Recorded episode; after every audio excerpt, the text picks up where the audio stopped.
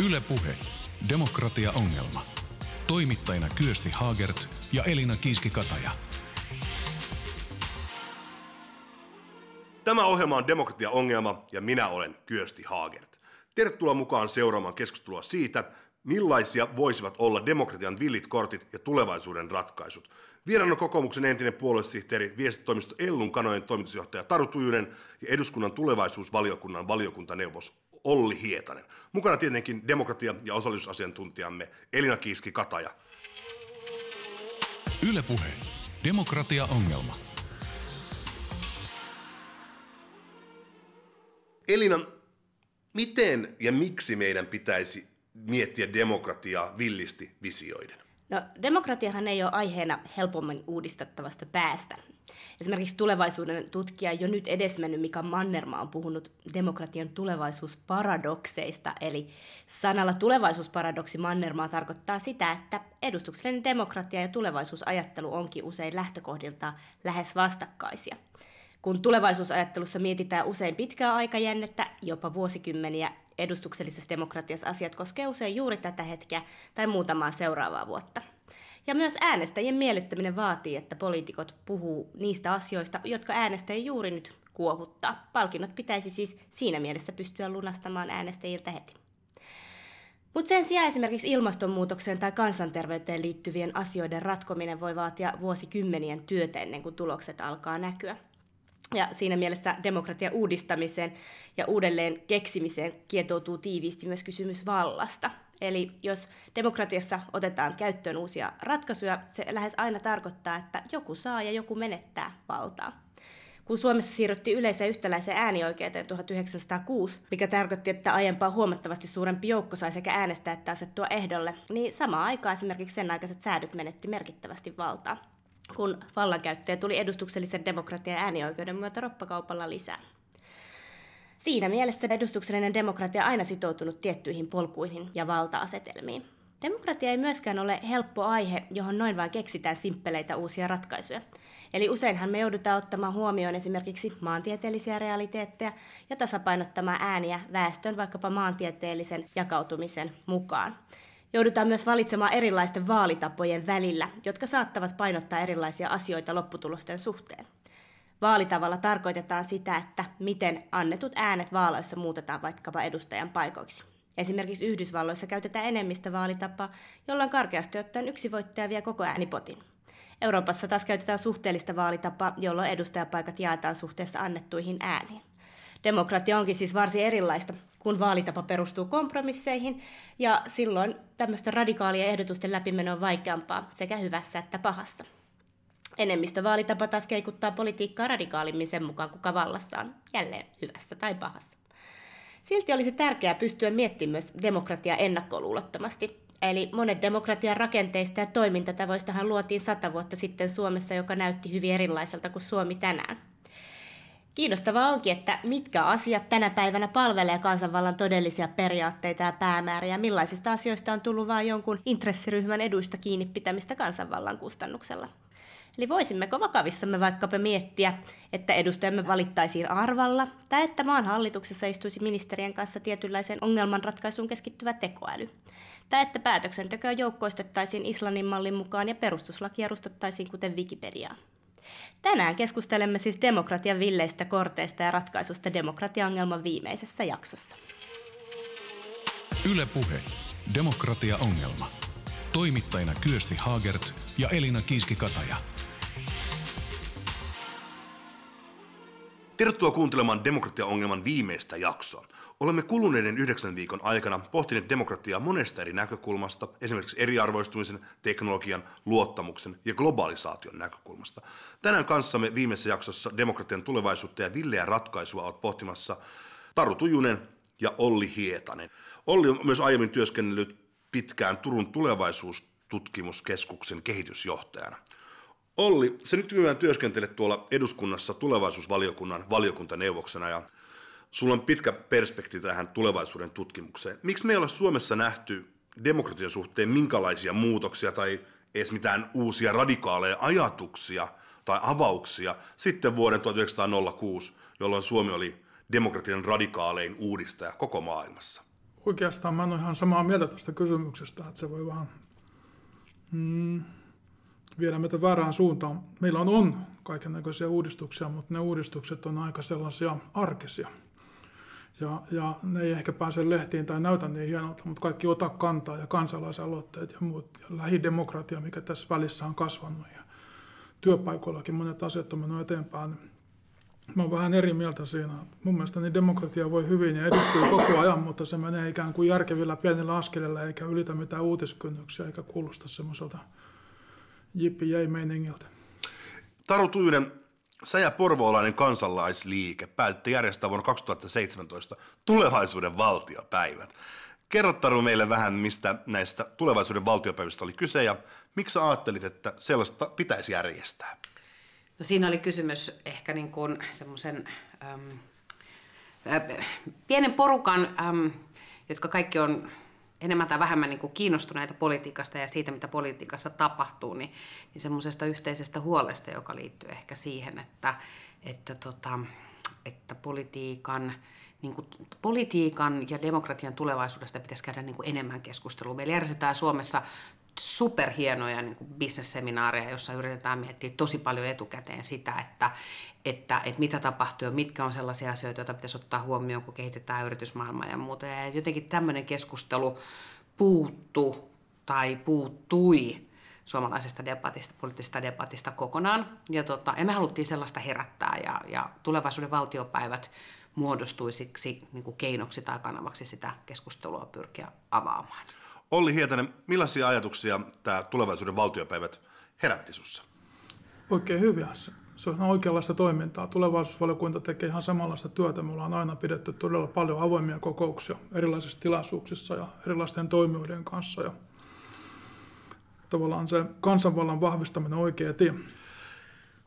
Mutta miksi, niin jos mietitään niin yleisellä tasolla, Musta itsestäni henkilöstä tuntuu, että demokratian uudistaminen ja uudelleen keksiminen on kovin vaikeaa. Miksei se niin kuin toimi? Taru Tujunen.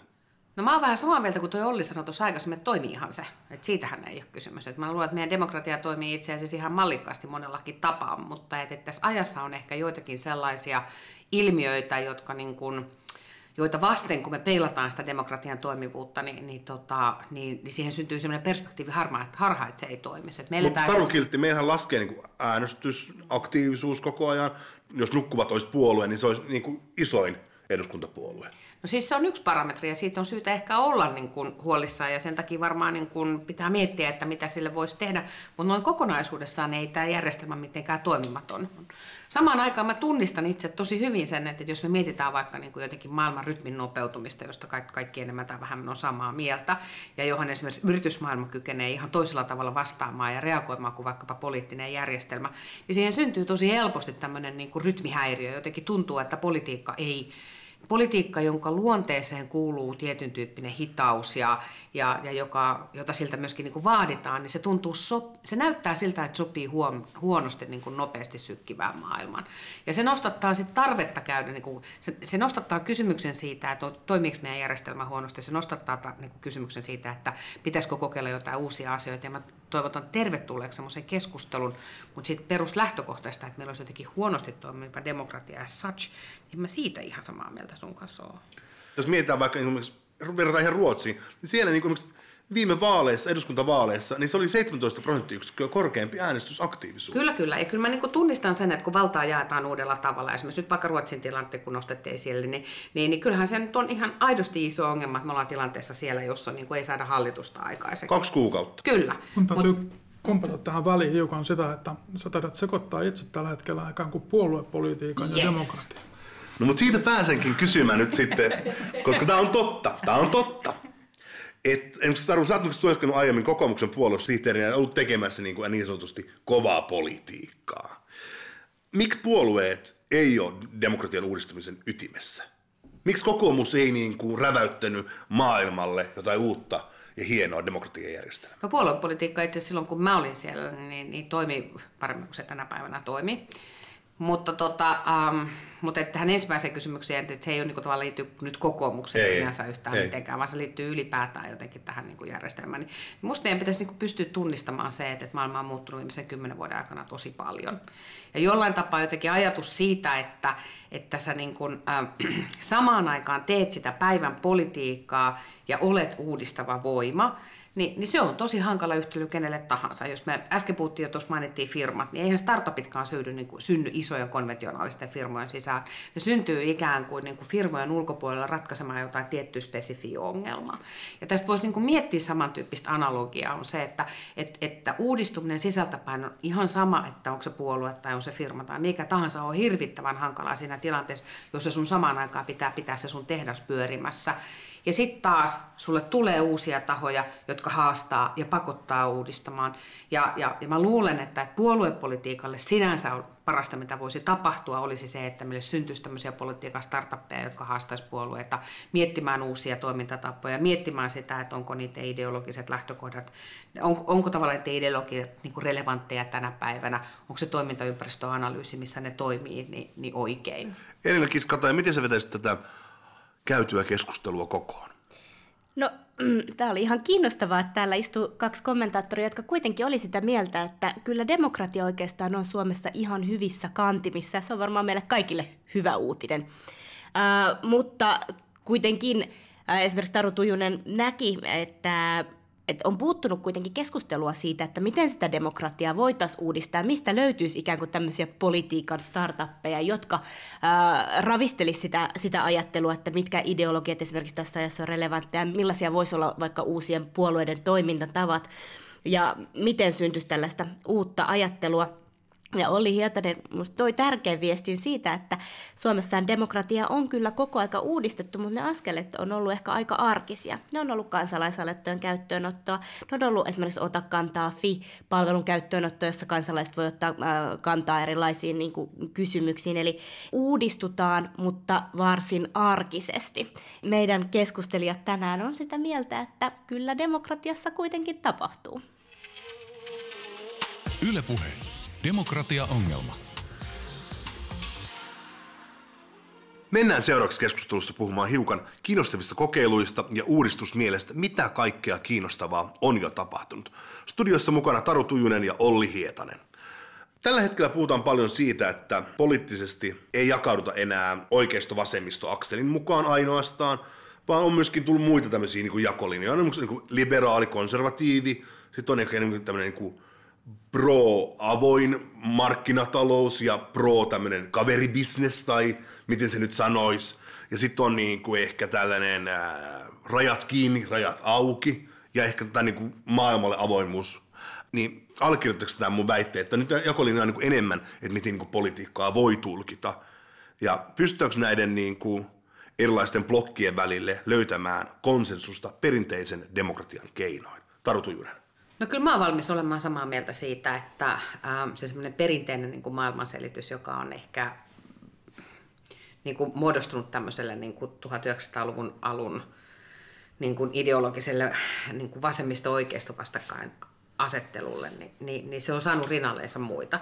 Se ei tarkoita sitä, että, että jotenkin äm, että se olisi merkityksetön, mutta se on kiistatta saanut rinnalleensa muita, muita tota, politiikan jakolinjoja, jotka voi olla äm, äänestäjille ihmisille itse asiassa jopa tärkeämpiä joskus kuin se vasemmisto-oikeisto. Meidän puolueapparaatti sen sijaan on rakentunut tälle vasemmisto-oikeistoajattelulle. Ja, ja se on varmaan yksi syy siihen, että minkä takia tota, tota, tota, se politiikan, päivän politiikan tekeminen voi olla tällä hetkellä myöskin niin kuin hirvittävän hankalaa. Mä luulen, että kun aikaa tässä menee eteenpäin ja mitä enemmän me nähdään tavallaan tätä niin kuin politiikan polarisoitumista uudelle, uuden tyyppisille jakolinjoille. Niin tämmöistä jakaantumista. Tämmöistä jakaantumista, niin, niin, niin mä uskon siihen, että puolueet joutuu enenevässä määrin ikään kuin miettimään omaa paikkaansa siinä semmoisessa ulottuvuudessa. Ja, tota, ja, ja se tulee, me tullaan sen myötä näkemään esimerkiksi kiinnostavia niin kuin erilaisia hallituskoalitioita tai että, että puolueet, joiden ei ole ajateltu löytävän toisensa, niin voi yhtäkkiä löytää toisensa. Vaikka esimerkiksi vaikka perussuomalaiset ja vihreät. Kyllä, just näin. Jossakin, niin kuin, jollakin, niin kuin tavallaan jossakin asiassa as such, niin uskon siihen, että, että semmosia, semmoista tullaan näkemään. Olli Hietanen, sä oot nyt eh, tulevaisuusvaliokunnan valiokuntaneuvos ja sä oot aiemmin työskennellyt tulevaisuuden tutkimuksen parissa tuolla Turun yliopistossa. Ähm, millaisia kiinnostavia demokratiaan liittyviä ajatuksia ja kokeiluja eduskunnan tulevaisuusvaliokunta on tehnyt? Jos mä vastaan ensin siihen, oikeastaan sen edelliseen keskusteluun lähden liikkeelle, niin silloin kun mä olin vielä tulevaisuuden tutkija, niin me puhuttiin paljon siitä joskus kymmenen vuotta sitten, että, että jos kaikki poliittiset puolueet lopetettaisiin yhtäkkiä, niin perustettaisiko samat uudelleen sen jälkeen? Siis että jos me lopetettaisiin ja perustettaisiin kuukauden päästä uudelleen, niin, niin minkälaisten asioiden ympärille ne, ne, ne perustettaisiin? Se ongelma on ehkä sen kaltainen, että ne kaikki poliittiset puolueet on syntynyt tiettyjen hyviä asioiden ympärillä, tärkeiden asioiden ympärillä, mutta kun maailma muuttuu ihan nopeammin ja nopeammin tavallaan, niin ne asiat voi karata vähän alta. Ja, ja sellaisessa prosessissa me tällä hetkellä ollaan. Mutta vielä enemmän meitä haastaa tällä hetkellä se, että, että ihmiset ei välttämättä tajua, niin kuin, mikä on arvo ja mikä on fakta ja mikä on subjektiivista ja mikä on objektiivista. Ja keskustelua haastaa enemmän sellaiset jakolinjat. Mitä se tarkoittaa konkretisoituna?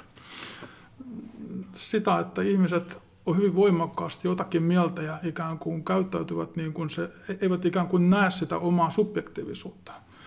Tyyliin, että, että me voidaan, tai aikoinaan arvosteltiin Putin ja monesta sellaisesta asiasta, mitä myös Obama teki. Mutta ihmiset ei näe tavallaan sitä, että, että jos antaa säännöt tuonne, niin sääntöjen pitäisi ehkä koskea ikään kuin muitakin. Ikään kuin puuttuu sellainen ikään kuin semmoinen analogian ja objektiivisuuden tajumia yhteiskunnasta. Ja silloin siitä tulee sellaista ikään kuin yksilöiden ikään kuin hyvin voimakkaita kommentteja kaikkia vastaan tai jonkun oman puolesta. Ja siitä puuttuu kaikki sellainen ikään kuin välittäminen, yhdessä tekeminen, yhteisistä asioista huolehtiminen, mikä oikeasti on sitä demokratiaa. Ja vastauksena siihen, mitä tulevaisuusvaliokunta tekee, niin me ollaan yritetty tutustua nimenomaan tähän totuuden jälkeiseen aikaan että mikä, mikä se tällä hetkellä oikeastaan meidän yhteiskuntaa haastaa ja yritetty ymmärtää paremmin, mitä on asiantuntijuus ja tieto. Ja, ja ollaan, ollaan niin kuin siirrytty, sanotaanko semmoisesta professori- asiantuntija, perinteisestä asiantuntijavetoisuudesta sellaiseen, että yhtä, yhtä paljon voi olla kokemusasiantuntijoita ja tällaisia ikään kuin ihan uudenlaisia tapoja olla, olla jollakin tavalla ikään kuin asioista perillä.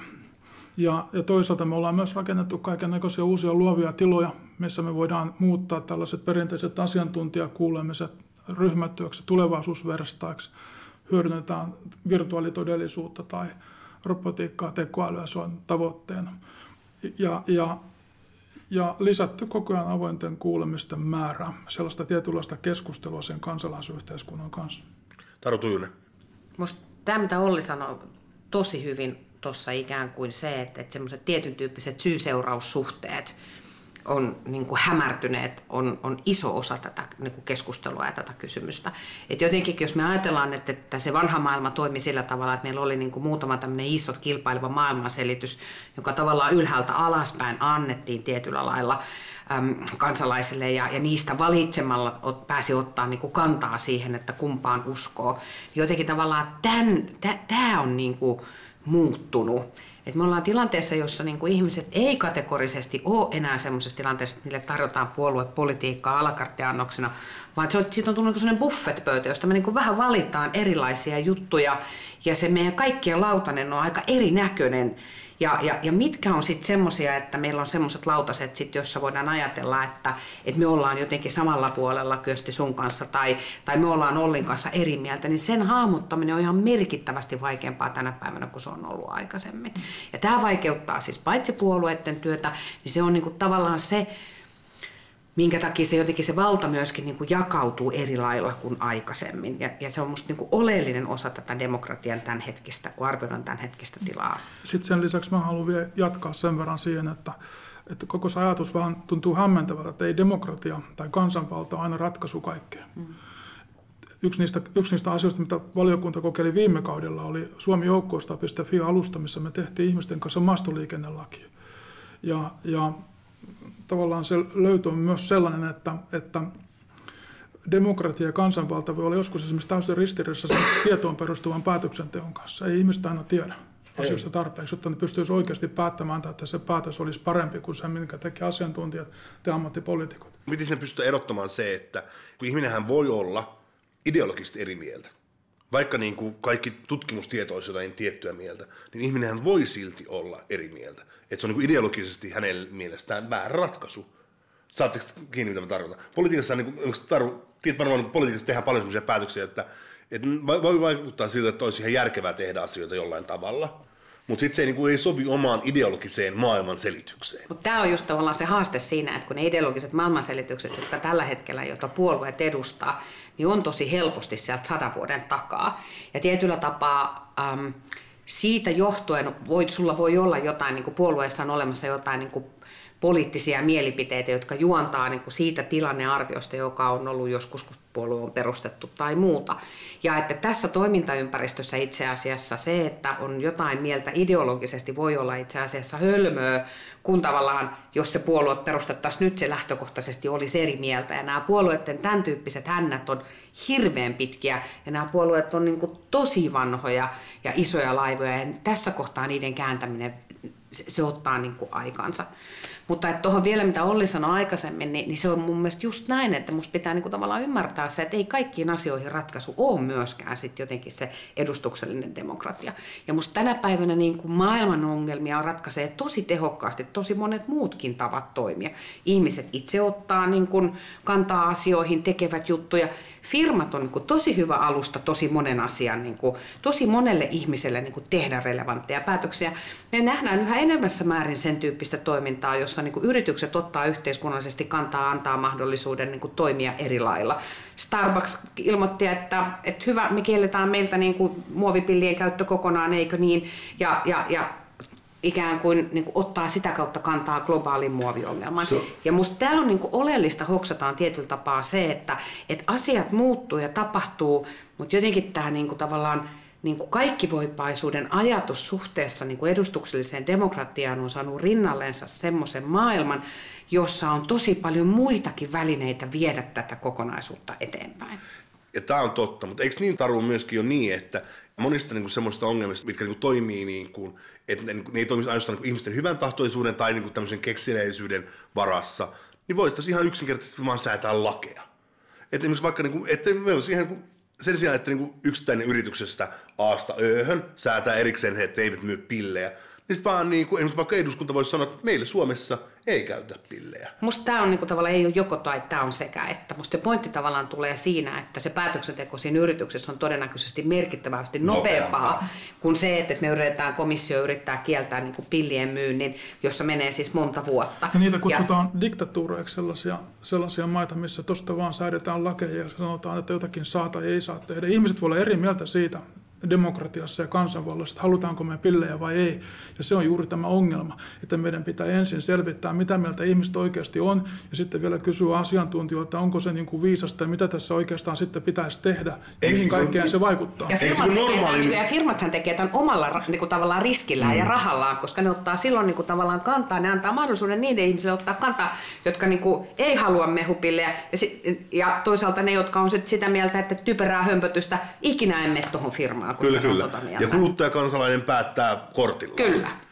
Mutta eikö niin kuin normaali lainsäädäntöjärjestys niin kuin riitä? Se, että mikä siinä on, että se ei riitä, että hallitus antaa esityksen ja sitten se käydään niin kuin lähetekeskustelua ja sitten vähän sorvataan ja sitten näin. Saanko mä vastata tähän? Ole hyvä, oli Hietanen. Riittäähän se.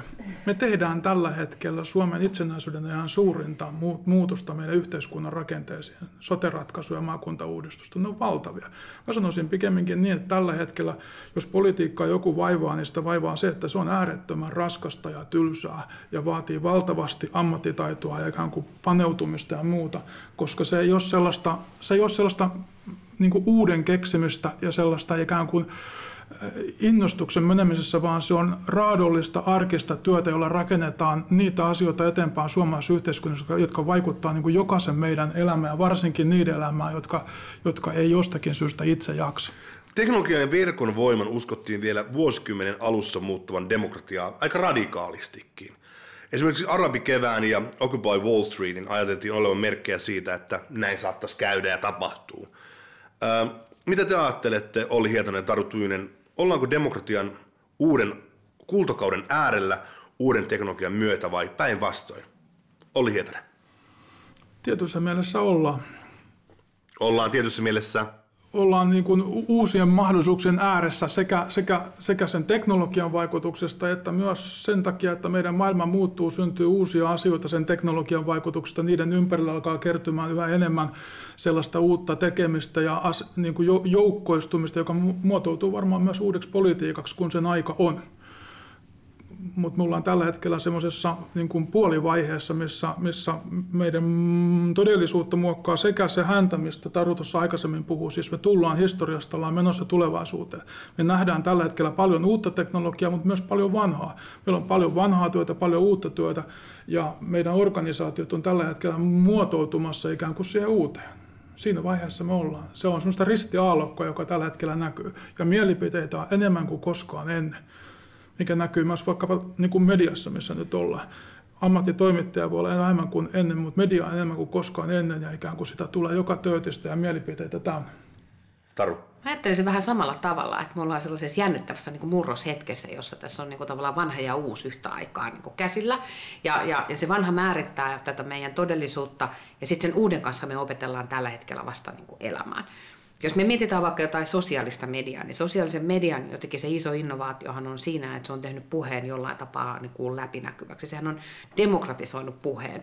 Jos me ajatellaan, niin kuin, että siinä vanhassa maailmassa, jos semmoista nyt niin kuin käsitettä tässä voi nyt käyttää, mutta että et, et puheoikeus jotenkin yhteiskunnassa oli huippupoliitikoilla tai puheoikeus oli niin kuin talouspoliittisella establishmentilla ja media tulkitsi sitä puhetta sit meille kansalaisille. Niin tänä päivänä me ollaan niin kuin maailmassa, jossa meillä kaikilla on yhtäkkiä ääniä, eikä me nyt ihan hirveästi epäröidä sitä sit niin käyttää. Ja, ja, ja se johtaa siihen, että että, että joku koiran ulkoiluttaja voi nähdä, kun H-Koskani, kävelee teurastomon ulkopuolella ja, ja, ja näkee jotakin, mikä häntä mietityttää, pistää sen sosiaaliseen mediaan. Ja muutama päivä siitä ollaan tilanteessa, jossa aidosti niin kuin se yrityksen johto käy keskustelua että onko tapahtunut jotakin moraalisesti kyseenalaista vai eikö ole tapahtunut. Media on siinä osapuolena ja muuta. Ja, ja tämä on niin kuin muuttanut sitä dynamiikkaa. Ja se on musta, niin kuin, se ei ole hyvä tai paha, mutta se on niinku asia, joka on tässä ja joka pitäisi ymmärtää, että se niinku vaikuttaa tähän meidän te- olemiseen ja tekemiseen. Tällä. Nyt mä tarvitsen vähän opponoida, jos sallit. Ehdottomasti. Ää, mä vähän vielä provoson kaupan päälle. Terve, kuulostaa tervetuloa. Joo. Et miten jos mä sanoin, että toi ei oikeastaan poikkea niin ensistä maailmasta yhtään mitään. Se, että niin lukija ottaa yhteyttä, että sen sijaan, että se niin postaa sen nyt vaan niin vaikka esimerkiksi Facebookiin, niin se ottaa yhteyttä lehteen ja sitten iltapäivälehti tekee jutun ja sitten niin kuin soitetaan ja rakennetaan tätä kautta niin kuin ilmiötä. Se mikä ehkä ero on niin kuin siinä niin kuin työvapaa, että, että nyt tämä niin kuin hengen nostus ei tapahdukaan niin kuin yleisosastokirjoituksissa, vaan siellä verkon rytmissä. Ja sitten musta oli mahtavaa toi myöskin, että sanoit, että, että jokainen pystyy vaikuttamaan. Mä nyt myöskin sanoisin, että ollaan nyt vähän rehellisiä. Että, että jos mietitään vaikka tämän pöydän ääressä olevia ihmisiä ja muitakin ihmisiä, jotka on osallistunut tämän ohjelman tekemiseen, joita me kutsumme demokratian ritareiksi, niin kyllähän se on mun mielestä aika selvää, että niiden ihmisten, jotka osallistuvat tähän ohjelman tekemiseen esimerkiksi, niin heidän äänensä kyllä tulee kuulluksi helpommin ja kovemmin yhteiskunnassa kuin vaikka tuossa meidän ikkunasta edestä ajautuman kadun varrella kävelevien ihmisten.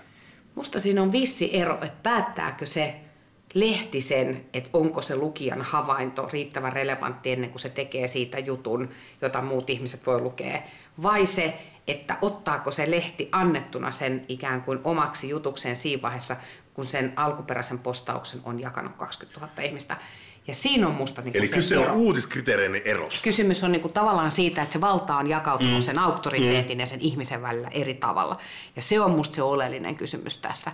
Ja joo, musta se on ihan selvä asia, että, että ei niin kuin tavallaan tämä, niin kuin sanoit, että ei tämä sosiaalinen media tai tämä teknologia ole niin kuin tarkoittanut se ei tarkoita musta sitä, että me ollaan jotenkin tasa-arvoistuttu niin kuin, niin kuin niiden ääniemme kanssa, mutta se on eri tavalla niin kuin tavallaan mahdollistanut sen, että meillä on mahdollisuus saada äänemme kuuluviin. Ja tuolla ikkuna... Puhe ei ole vain niin kuin auktoriteettien niin kuin omaisuutta niin. enää. Ja jos mennään ta- takaisin siihen alkuperäiseen demokratiakysymykseen, niin tuolla henkilöllä tuossa ikkunan takana silloin täsmälleen yhtä monta ääntä vaaleissa kuin mulla.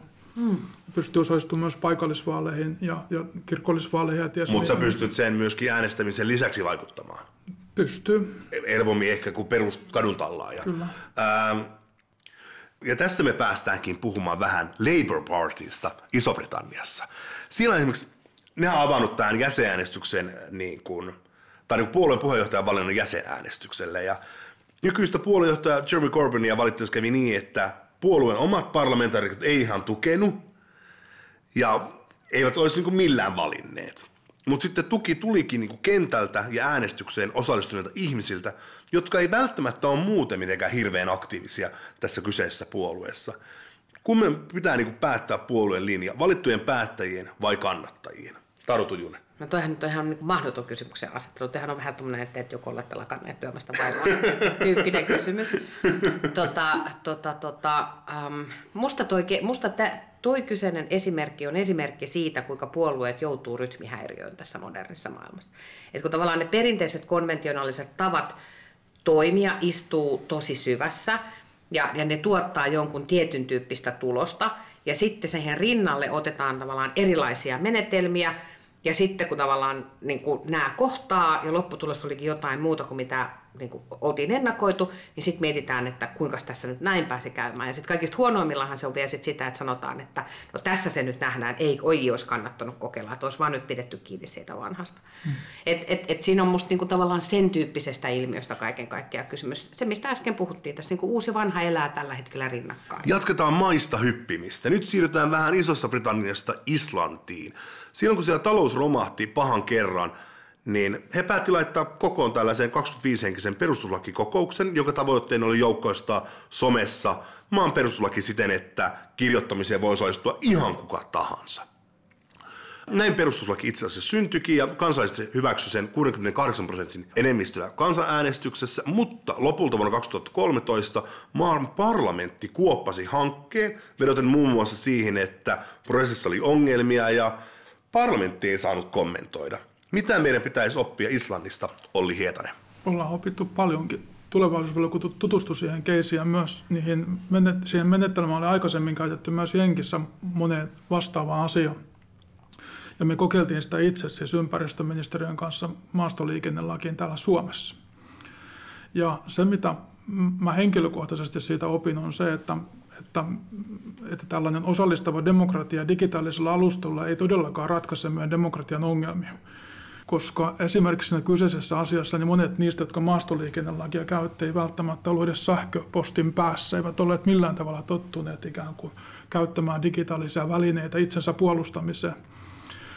Aika harvat ihmiset loppujen lopuksi Suomessa osaa niin hyvin ja huolellisesti perustella itsensä kirjallisesti, kun näissä, näissä menetelmissä tarvitaan. Ja sitten sen lisäksi jos jonkun asian ikään kuin ratkaiseminen edellyttää sitä, että luet 5-10 sivua tekstiä, niin sitä puhumattakaan, että, kuuntelet mitä muut sanoo tai luet tuhat sivua, niin siihen ei kenenkään niin kuin viitseliäisyys riitä. Toisin sanoen ne järjestelmät ei toimi.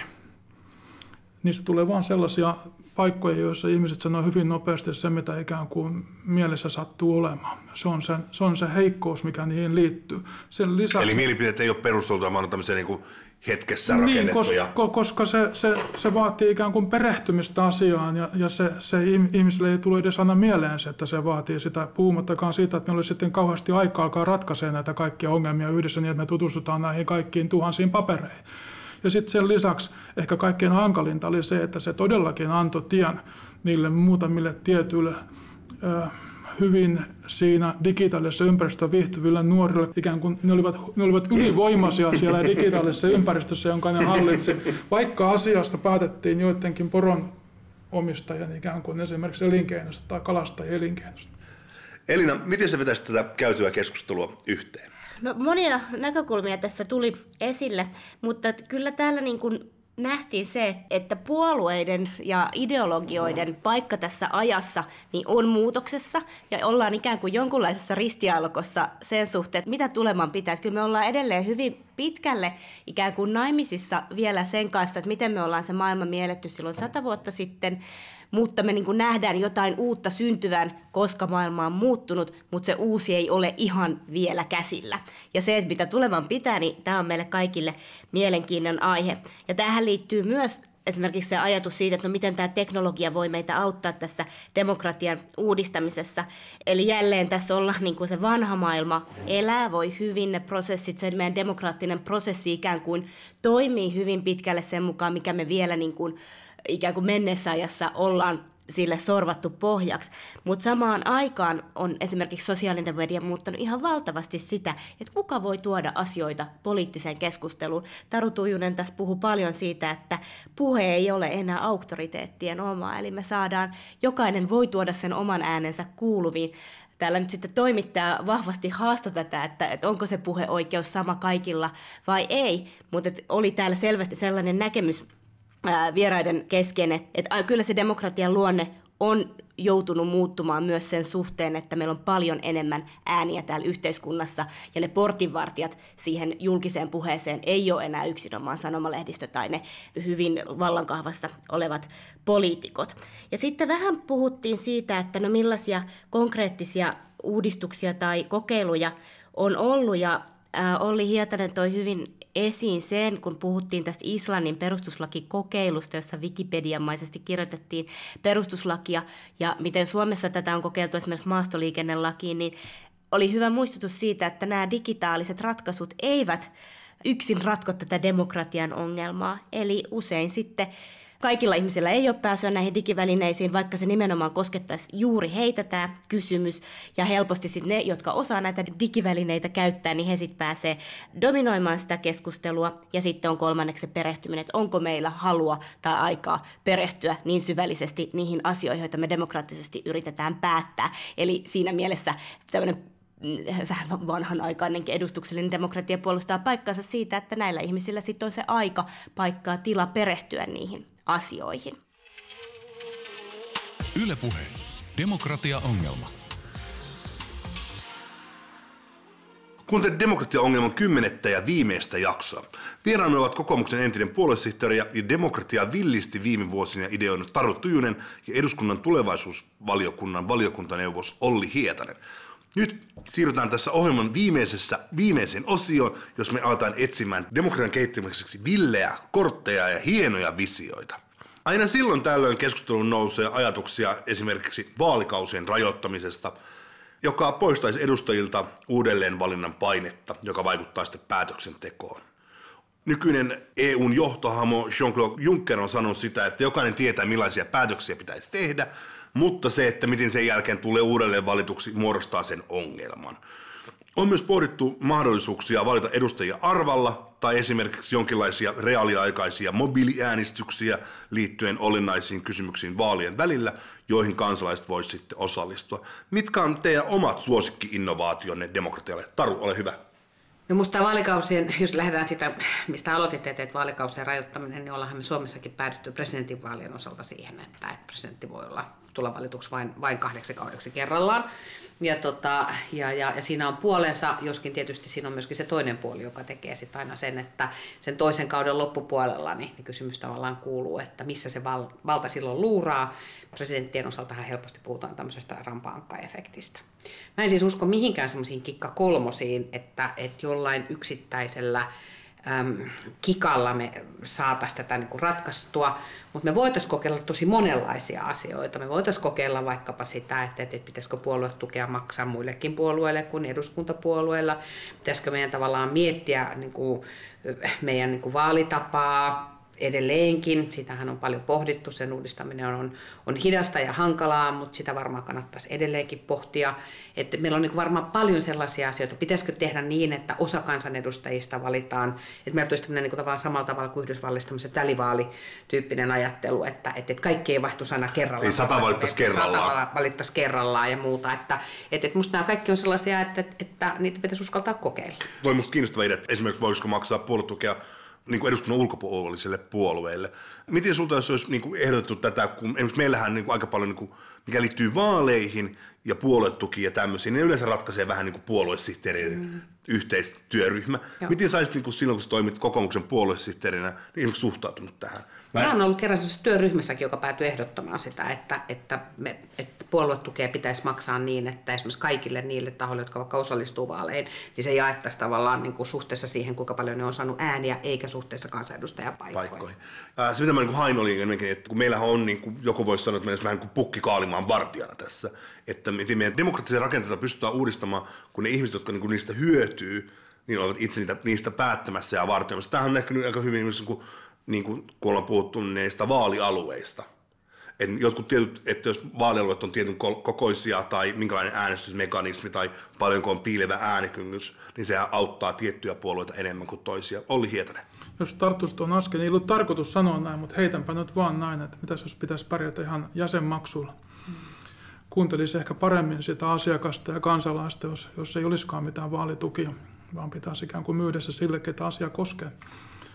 Mutta se, mitä mun piti sanoa, on, että 2006 Mika Mannermaa, tulevaisuuden tutkija, kirjoitti demokratia tulevaisuudet raportissa tulevaisuusvaliokunnalle, että me voitaisiin perustaa virtuaalinen vaalipiiri. Minusta se on tosi hieno. Mitä se tarkoittaa? Se tarkoittaa sitä, että tehtäisiin yksi uusi vaalipiiri, joka olisi virtuaalinen. Ehdokas saa valita, että onko se Uudellamaalla tai onko se siellä virtuaalisessa vaalipiirissä ikään kuin myös äänestäjä joutuisi valitsemaan sen, että onko se jonkun fyysisen alueen vai sen virtuaalisen vaalipiirin, niin se muuttaisi tavallaan, se, se toisi sen digitalisaation tavallaan sinne, sinne politiikan sisälle. Että tehtäisiin ikään kuin yksi digitaalinen vaalipiiri ja sä olisit ehdokkana siellä tai jossakin tällaisessa, niin se muuttaisi tavallaan näitä rakenteita, mitä me edustetaan. Me ei olla enää silloin niin kuin sellaisilta alueelta, mitä me tällä hetkellä ollaan Varsinais-Suomesta tai jostakin muualta. Musta se on aika hieno ajatus. Ja sitten heitän vaikka, et kysynyt sitä, niin pahinta tai, tai se suurin riski, joka meillä on tällä hetkellä liittyy tekoälyyn, että me jotenkin aletaan hyödyntää enemmän sitä. Avaat vähän lisää vielä? No, tekoälyn ongelmana on tavallaan se, että se käyttää dataa, ja meillä on vain tietynlaista dataa. Eli, eli tavallaan sellaista dataa, mitä käytetään tavallaan siellä tietokoneiden maailmassa, niin sitä saadaan vain tietynlaisista asioista. Joten se tieto ei ole ikään kuin niin laajaa tai monipuolista kuin se voisi olla, kun on vain ikään kuin ne mitattavat asiat, mistä meillä on indikaattoreita, niin se ikään kuin tekoäly ohjaa meidän sitä ikään kuin keskustelua niihin asioihin, joita voidaan mitata. Ja toinen on se, että, että jos et sä tiedä, mitä se tekoäly jättää pois tai sulle tarjoaa miksi ja niin edelleen, niin sä et käytä tekoälyä, vaan tekoäly käyttää sua. Taru Mun on pakko palata sen verran tuohon taaksepäin tuohon heittoon tuosta jäsenmaksuista, joka on mun mielestä siinä mielessä niin kuin tavallaan erikoinen, koska sehän lähtee siitä ajatuksesta, että, että, että puolueet, jotka on organisoituneet nykyisellä tavalla, olisi ikään kuin se niin kuin, niin kuin tavallaan se niin kuin optimaalinen tapa, että me oltaisiin ikään kuin ratkaistu se, että, että meillä on tämmöinen nykyisen yhdistyslain määrittelemä niin kuin tapa järjestäytyä puolueisiin, jolloin sä olet jäsen ja sä maksat jäsenmaksua, niin se olisi ikään kuin tässä nyt se relevantti kysymys liittyen niin kuin demokratian rahoittamiseen. Mitä se puoluetuki on? Ja musta se on niin kuin tavallaan niin kuin luvalla sanottuna nyt etukäteen jo vähän vanha ajatus. Sen sijaan niin kuin tavallaan musta tämä asiakaslähtöinen ajattelu myös siitä, että, että jos sillä haettiin takaa niin kuin sitä, että, että, että mietitään, mitä se asiakaslähtöinen ajattelu myöskin puolueessa voisi olla, niin, niin siinä on jotain kiinnostavaa ja voisiko sitä rahoitusta niin kuin miettiä siitä näkökulmasta. Mutta tota, tähän dataistumiseen sen verran, että et, et, et kun me mietitään niin kuin dataa ja datan merkitystä niin kuin kaikilla tavallaan niin kuin elämän osa-alueilla tällä hetkellä, niin, niin, tota, niin sitä pitäisi kyllä miettiä tosi paljon, mitä se tarkoittaa demokratian näkökulmasta noin niin kuin ylipäätään. Että missä on ne kohdat, jossa niin kuin se data auttaa meitä tekemään, tai, tai vaikka edustuksellista demokratiaa tekemään äh, niin kuin parempia päätöksiä ja, ja taas toisaalta, että mitkä on ne kyvykkyydet, joita esimerkiksi niin kuin eduskunnassa pitäisi vaikkapa olla tai ylipäätään yhteiskunnassa pitäisi olla, jotta niin kuin tekoälyn kaltaiset tekoälyn kaltaiset niin kuin toimijat, niin, niin, niin saataisiin myöskin valjastettua demokratian käyttöön. Niin se on mun mielestä superkiinnostava kysymys. Ja, ja, ja jos pitäisi nyt järjestää tulevaisuuden valtiopäivät, niin tämä dataistuminen olisi varmaan sen, sen ytimessä oleva kysymys kyllä. Mutta jos mietitään vähän laajemmalla ajatuksella sitä, että teknologia auttaa tosi paljon. Sitten me on huomattu, niin kuin tässäkin olikin nostettu hienosti esille, tekoälyyn liittyvät niin kuin uhkat, haitat. Niin jos me lähdettäisiin valjastamaan teknologiaa täysin niin kuin demokratian käyttöön, että se olisi niin kuin meidän niin kuin ykköstavoite, niin miten me pystyttäisiin tekemään se parhaalla mahdollisella tavalla? Olli Hietanen. Se pitäisi hajauttaa. Se pitäisi olla kansalaislähtöistä. Periaatteessa niin, että, sulla, että jokaisella meistä olisi tekoäly, joka auttaisi meitä pärjäämään tässä yhteiskunnassa. Että ei ole yksi tekoäly, vaan ikään kuin, vähän niin kuin sulla on kännykkä tai jotakin muuta vastaavaa, niin sulla pitäisi ikään kuin olla sellainen, sellainen sun oma joka siis oma algoritmi. Vi- virtuaalienkeli. Oma al- algoritmi, joka auttaa sinua ikään kuin ymmärtämään ja havaitsemaan ja tietämään ja pärjäämään. Jotain sellaista, mutta se kansalaislähtöisyys. Me ollaan tulevaisuusvaliokunnassa paljon käsitelty tota, tavallaan sama teknologia voidaan rakentaa niin eri tavalla. Joskus puhutaan kolmesta tiestä. Aasian suunnassa, Kiinassa se on valtiojohtoinen tie, jossa kasvatetaan tietynlaista isoväliä. USA se on hyvin markkinajohtoinen, tämmöinen yri, suurten yritysten, jossa suuret yritykset omistaa ja päättää niistä asioista. Ja Eurooppa yrittää sitten luoda tämmöistä ihmislähtöistä niin, niin sama teknologia voidaan hyvin eri tavalla rakentaa. Kuka sitä hallitsee, mihin sitä käytetään ja niin edelleen. Niin olennaista siinä on, on, on se kansalaislähtöisyys ja semmoinen ihan niin kuin demokratian ne, ne ydintekijät, että ihmiset saa itse päättää niistä asioista, joita heitä koskee ja mihin heidän tietojaan käytetään ja niin edelleen. Ja se täytyy tavallaan pystyä silloin pirstaloimaan ja jakamaan ikään kuin ihmisille ihmislähtöisesti. Tämä on minusta mielenkiintoinen kysymys. Kuka omistaa sen, jos mulla olisi nyt tässä niin kuin mun oma, oma tekoäly, niin kuka sen omistaisi? Kuka kirjoittaisi sen koodin? Koska nehän on myöskin valintoja, siellä ne tehdyt valinnat, että mitä pidetään tärkeänä ja mitä ei. Kun taas ihminen ottaa niin kuin, niin kuin, että Aa, tietokone tekee, eli se on mukaan vähän niin kuin puhdasta ja arvovapaata. Vaikka siinä taustallahan on myöskin, kun sitä koodia kirjoitetaan, niin tiettyjä asioita painetaan ja tiettyjä ei sä osut juuri naulan kantaan, koska tälläkin hetkellä joku kirjoittaa ne ja, ja siellä ei tällä hetkellä ikään kuin huomioida sua todennäköisesti ollenkaan. Eli tälläkin hetkellä se, mitä tehdään, joku ne kirjoittaa jotakin varten niin. Mutta se tulee hyvin esille tuossa, kun sä ikään kuin pohdit sitä, että miten kukaan voisi kirjoittaa sulle semmoista, kun sun pitäisi oikeastaan kirjoittaa se itse, ja se on mahdottomuus. Taru Tujunen.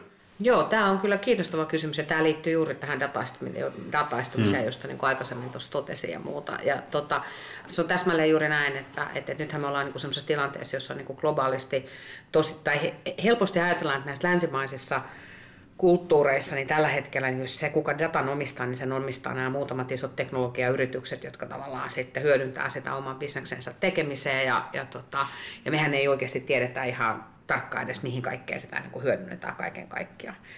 Sitten tota, sit on olemassa tietysti tosissaan tämä Aasia ja isosti niin kuin Kiina esimerkkinä siitä, jossa valtio omistaa datan ja me puhutaan helposti Euroopassa, niin kuin olikin totesi, kansalaislähtöisestä datasta.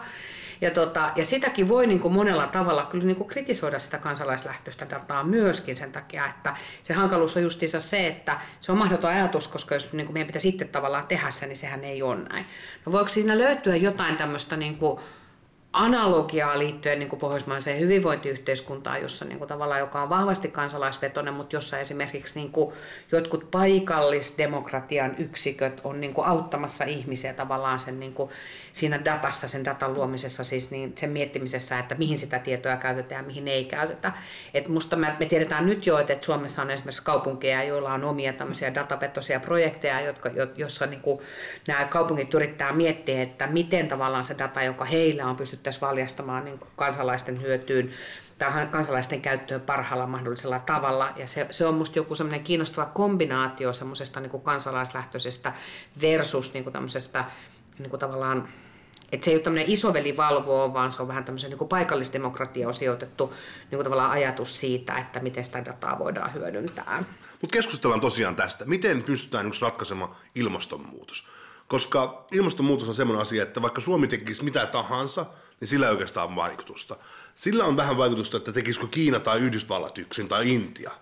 Mutta sekään ei riitä, koska meillä on yhteinen ilmakehä, me ei päästä siihen, me tarvitaan niin maailman parlamenttia. Miten me Taru nyt niin kuin ratkaistaan sitten ilmastonmuutos? Kerro meille. No niin, ihan melko vaatimaton kysymys. No ensinnäkin musta, niin kuin, mä huomaan, että mä oon tosi allerginen nykyään tämmöiselle, että miten ratkaistaan joku asia. Mä en usko, että, koska, ja miksi mä oon allerginen sille? En siksi, että mä ajattelisin, että ilmastonmuutos olisi asia, joka pitäisi jättää sinällään, niin kuin tavallaan, että ei tehdä mitään, kun ei voida tehdä mitään, vaan siksi, että mä en usko, että, että niin kuin tulevaisuuden maailmassa jotenkin asiat niin kuin ratkee näin, vaan ne on prosesseja, jossa me kuljetaan niin kuin yhdessä parempaan suuntaan.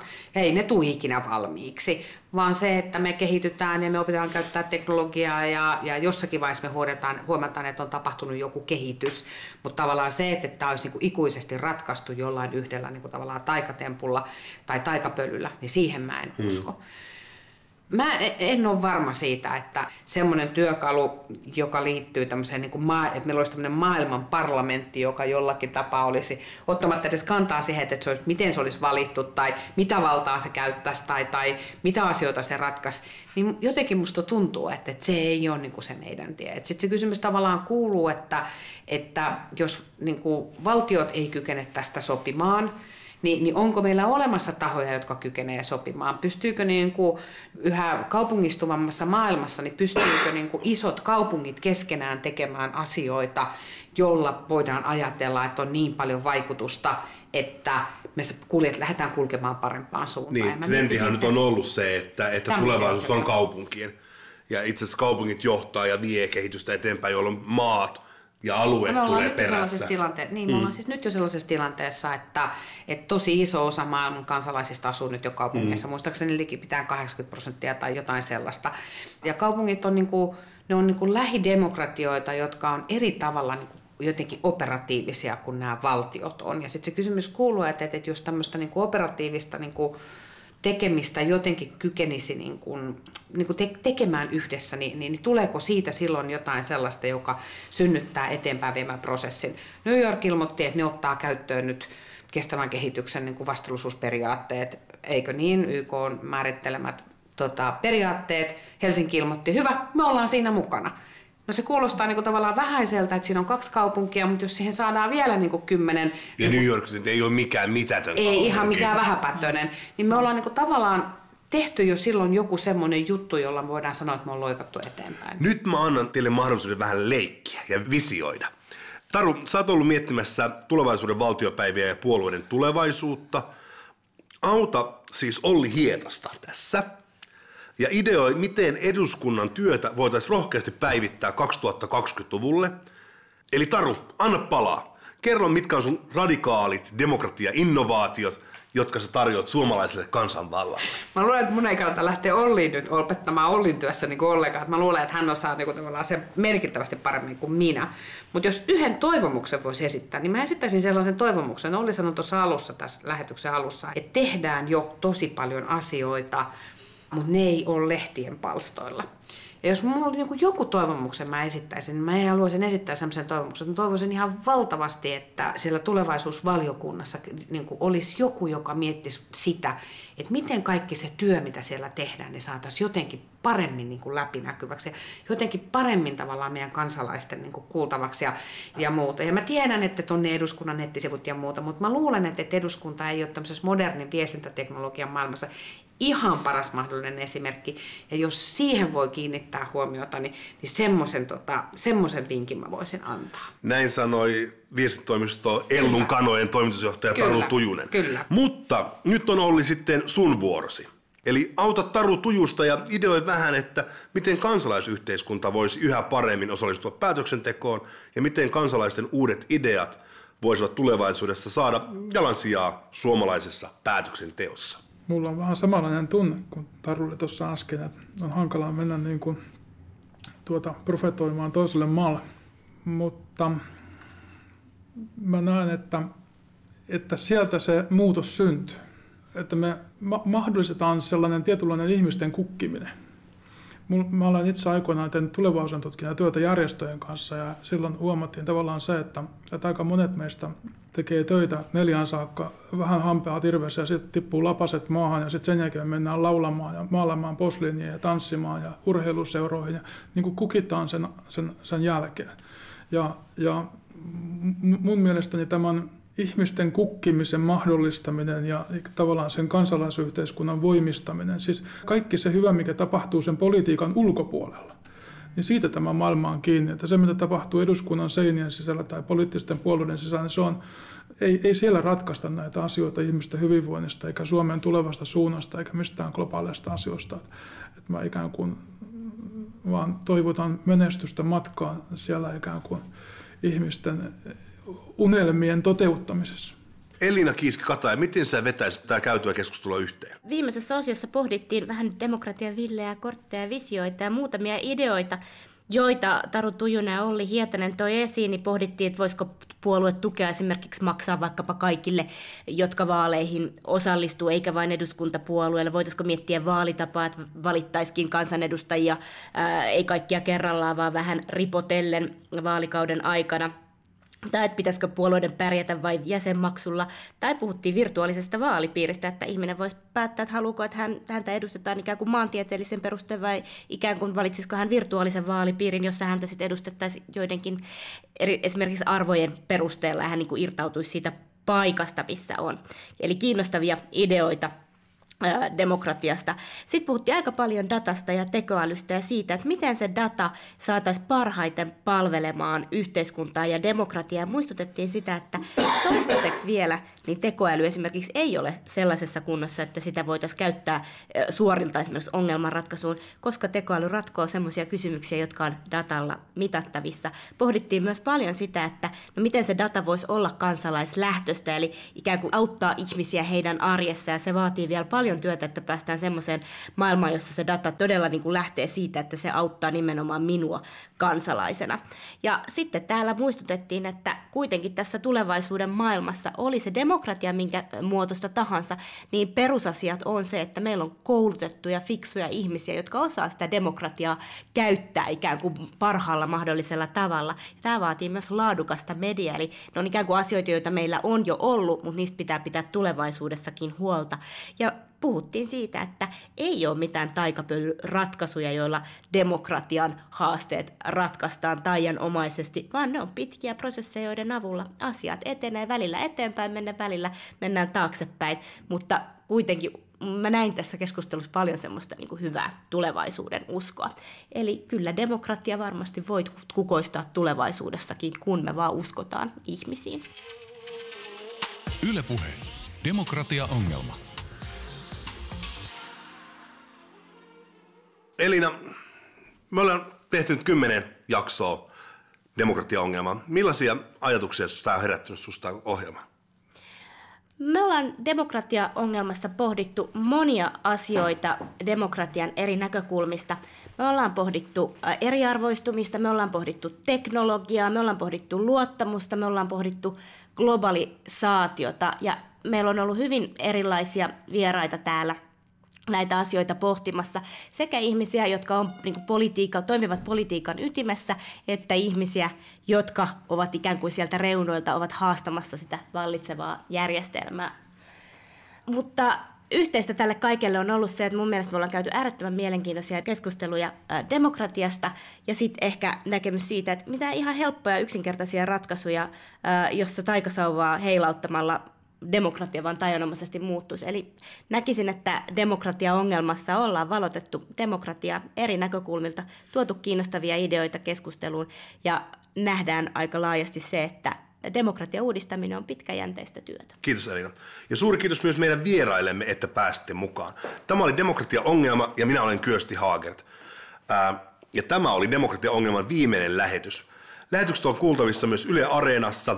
Kiitämme lämpimästi Elinan kanssa kaikkia mukana olleita demokratian ritareita, demokratia uskoa, rakkaat kanssakansalaiset. Yle Puhe. Keskiviikkoisin kello kolme. Ja Yle Areena. Demokratia-ongelma. Toimittajina Kyösti Haagert ja Elina Kiiski-Kataja.